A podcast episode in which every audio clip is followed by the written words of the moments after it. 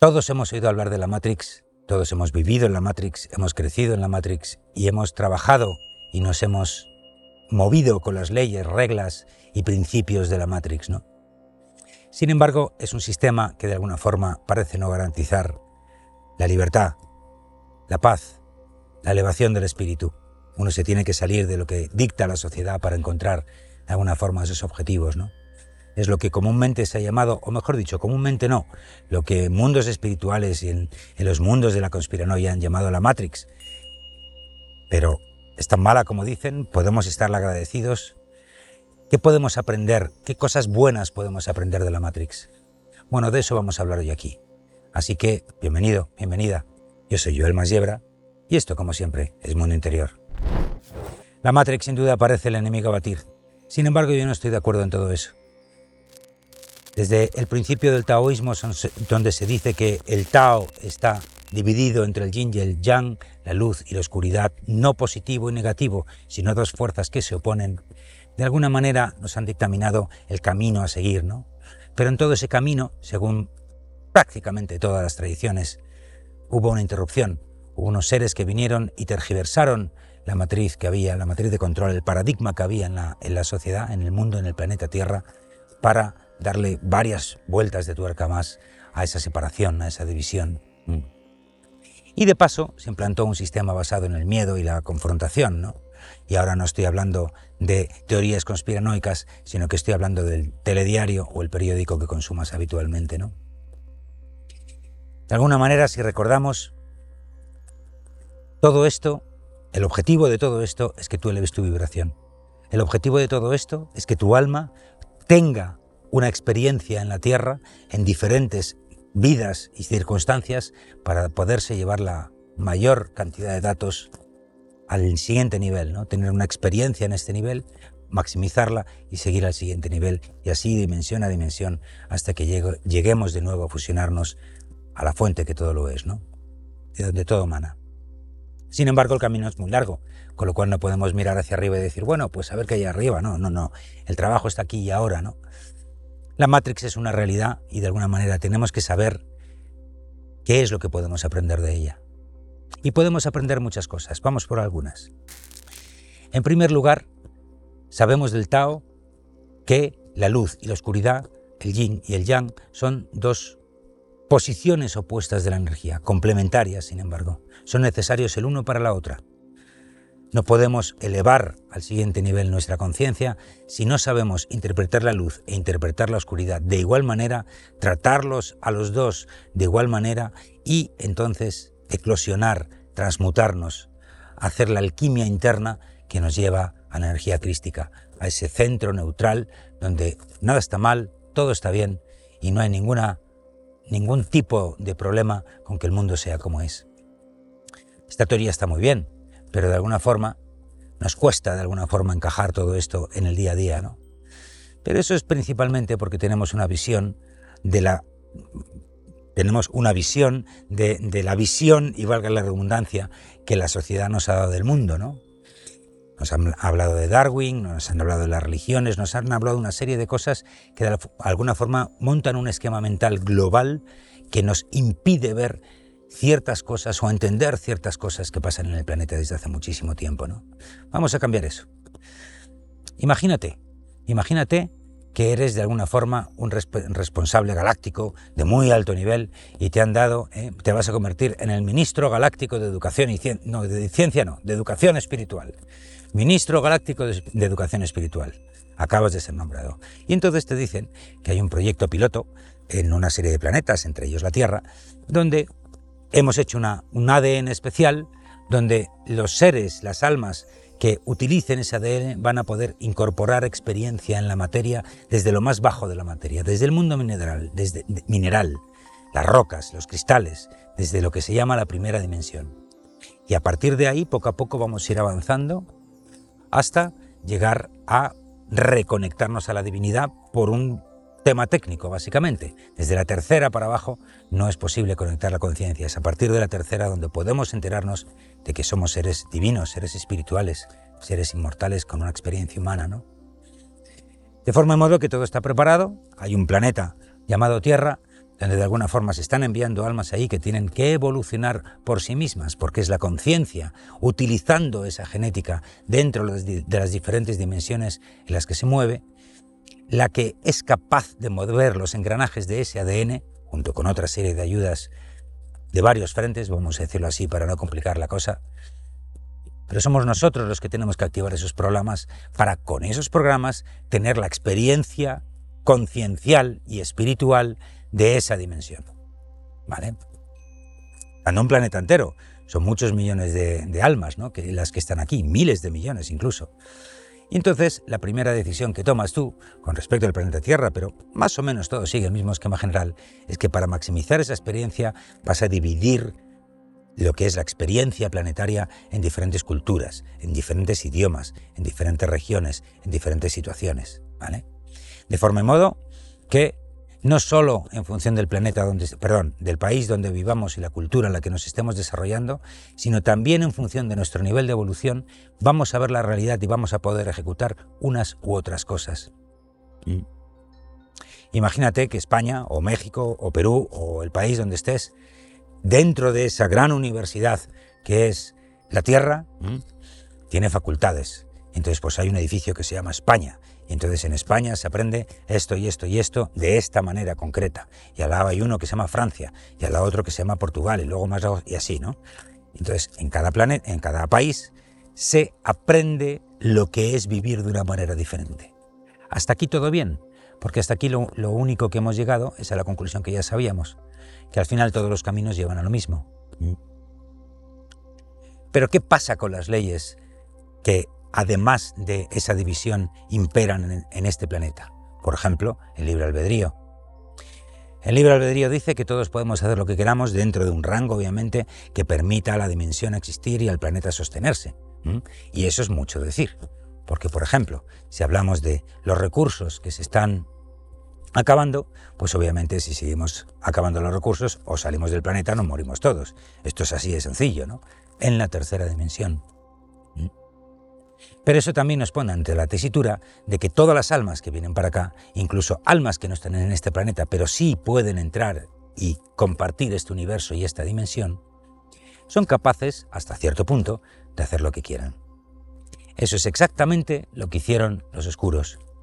Pero, como ya sabéis que me gusta siempre ir de un lado para otro para entender que da igual que seas espiritual o no, sino que la senda del ser, de la conciencia, del humano, del humano luz, es independiente de todas las teorías que hay por ahí fuera de los sistemas, te diré que me da igual decir que los oscuros nos implantaron un programa de miedo y de culpa y de una serie de cosas y que a partir de ahí nos controlan desde la cuarta dimensión psicológicamente y drenan nuestra energía, a quitar eso, como ya hemos oído hablar muchas veces, y decir que los gobiernos o el gobierno oculto o los Bilderberg o quien diablo sea que estamos diciendo que ocupa los rangos de poder en el planeta Tierra ha diseñado un plan perfecto para tenerlo todo con bajo absoluto control. Dominan la educación, dominan los medios, dominan la alimentación y dentro dominan el dinero, pero es que dentro de poco incluso también ni siquiera te van a dejar, eh, no van a dominar el dinero, sino que van a dominar las transacciones con esa moneda digital. ¿no? El mundo digital básicamente lo que nos permite es trazabilidad y por lo tanto todo lo que sea digital es trazable. Eso va desde una transferencia bancaria que hagas a través de Internet o, va, o bien va a tu móvil. De forma y modo que ellos han hecho lo que han podido y lo que han querido, porque podían, precisamente por eso. De forma y modo que lo que nos están enseñando es una forma de hacer las cosas, lo cual no quiere decir que sea la única forma y desde luego no tiene nada que ver con la forma en la que tú decidas vivir tu vida, que eso sí que es a lo que vamos. Obviamente, tenemos de alguna forma que tomar una decisión de cómo estamos en el mundo y cuál va a ser nuestra experiencia. ¿Mm? ¿Cuál es el problema? Pues que nos enganchamos con los programas y no entendemos que se pueden desinstalar para instalar unos nuevos. ¿Mm? Con lo cual ahí tienes una primera cosa. Nos han enseñado cómo no hacer las cosas, pero han hecho más cosas. Han creado un sistema donde no solo están fomentando las energías negativas y la baja vibración, sino que te están sometiendo permanentemente a un montón de conflictos de toda índole para que tú de alguna forma consideres que estás en o vivas un desequilibrio permanente, ¿no? En ese desequilibrio permanente, si seguimos ambas teorías de qué está ocurriendo a ambos lados, pues los oscuros se alimentan de nuestra energía y los, digamos, el gobierno oculto básicamente nos roba el dinero. Perdona, mira, me entra la tos. Nos roban el dinero, nos roban la salud, nos roban, el, nos roban la paz, nos roban de todo. ¿no? básicamente nos roban energía, igualmente. Es decir, nos, nos roban la energía vital que necesitamos para conseguir los recursos y la paz que queremos obtener. ¿no? Con lo cual, nos están enseñando cómo no hacer las cosas. Otra de las cosas que nos están enseñando es a empoderarnos. El empoderamiento en estos tiempos es absolutamente fundamental y además es un tema que es obligatorio. ¿Por qué? Porque el camino espiritual lo sostiene nada más que uno. Tú eres el que los ejercicios en tu sadhana diaria elevas la vibración de tu cuerpo, nadie más. No hay máquina que te permita elevar la vibración de tu cuerpo y además te lo permita sostener, que esa es la gracia, obviamente. ¿eh? No solo que puedes alcanzar un gran nivel, sino mantenerlo durante todo el día. ¿Y qué tendrá de bueno estar todo el día presionado por la sociedad y no poder elevar la vibración? Te preguntarás. Pues muy fácil. Esa presión constante te obliga a tener una atención y una presión constante en el sentido contrario para estar consciente, estar atento a tu estado mental, a tu estado energético, físico, emocional, etcétera, etcétera. Es obligatorio tener una actitud permanente de presencia en tu vida. Es absolutamente obligatorio. Tú sabes mejor que yo que los planes cambian, el caos es permanente, los cambios son constantes y es como difícil avanzar, ¿no? Pues lo mismo pasa en el mundo interior. En tu mundo interior también te va a ser complicado entender los objetos que tienes que trabajar de tu interior, entender las cosas que tienes que sanar. Siempre son cosas resbaladizas. Es papá, es mamá, fue lo que me dijo papá, o eso me recordó algo que incluso había ocurrido antes o incluso en otras vidas, ¿no? De forma y modo que el sistema actual es complicado y diferente para cada uno de nosotros. Otra de las cuestiones que nos han dado los quien sea que haya montado todo este tinglado es que se olvidó de poner el manual de usuario. ¿Mm? Qué cabrones nos han dejado ese manual de usuario. ¿Cómo hago yo ahora? ¿Por dónde empiezo? ¿Cómo hago las cosas? Bueno, pues ese golpe maestro o ese giro maestro es la mejor forma de decirte que no hay manual de usuario, que eres tú el que tiene que decidir qué cambiar, en qué momento y en qué dirección en cada momento. ¿Vale? Si tuviéramos un solo manual de usuario, seríamos todos cortados por el mismo perfil para hacer las mismas cosas, y eso es algo absolutamente ilógico, ¿no? Si volvemos otra vez a nuestra metáfora de esa universidad galáctica, pues aquí viene gente de todos, de un montón de sistemas, viene gente de galaxias diferentes, probablemente incluso supongo yo, no lo sé, de universos diferentes, ¿no? Con lo cual es absolutamente imposible seguir un solo patrón para todo el mundo, que es precisamente lo que la Matrix está intentando hacer. Ellos te dicen lo que tienes que hacer, y tú lo que tienes que hacer es lo que te salga de los cojones básicamente. ¿Mm? Obviamente con unas leyes, que son las leyes y los principios que uno va armándose en su camino espiritual. ¿no? El honor, el amor, la lealtad, la entereza, el equilibrio, ¿Mm? la simpleza, el no dispersarse, todos esos valores que uno puede avanzar y que cuando uno llega a su maduración emocional, mira a su alrededor y se da cuenta que probablemente más del 90% de las leyes son absolutamente inútiles no valen para absolutamente nada más que para liar la cosa, ¿no? Porque uno ya tiene incorporado una serie de valores dentro que simplemente, como yo ya estoy buscando el equilibrio en mi interior en todo momento, pues no voy a provocar el equilibrio en mi exterior, por ejemplo, ¿no? De forma y modo que ellos te están ayudando a crear tu propio manual de usuario. Tú tienes que escribir el manual de usuario. Tú tienes que decidir con qué tradición, con qué reglas y bajo qué principios tienes que trabajar tu camino espiritual. ¿Mm?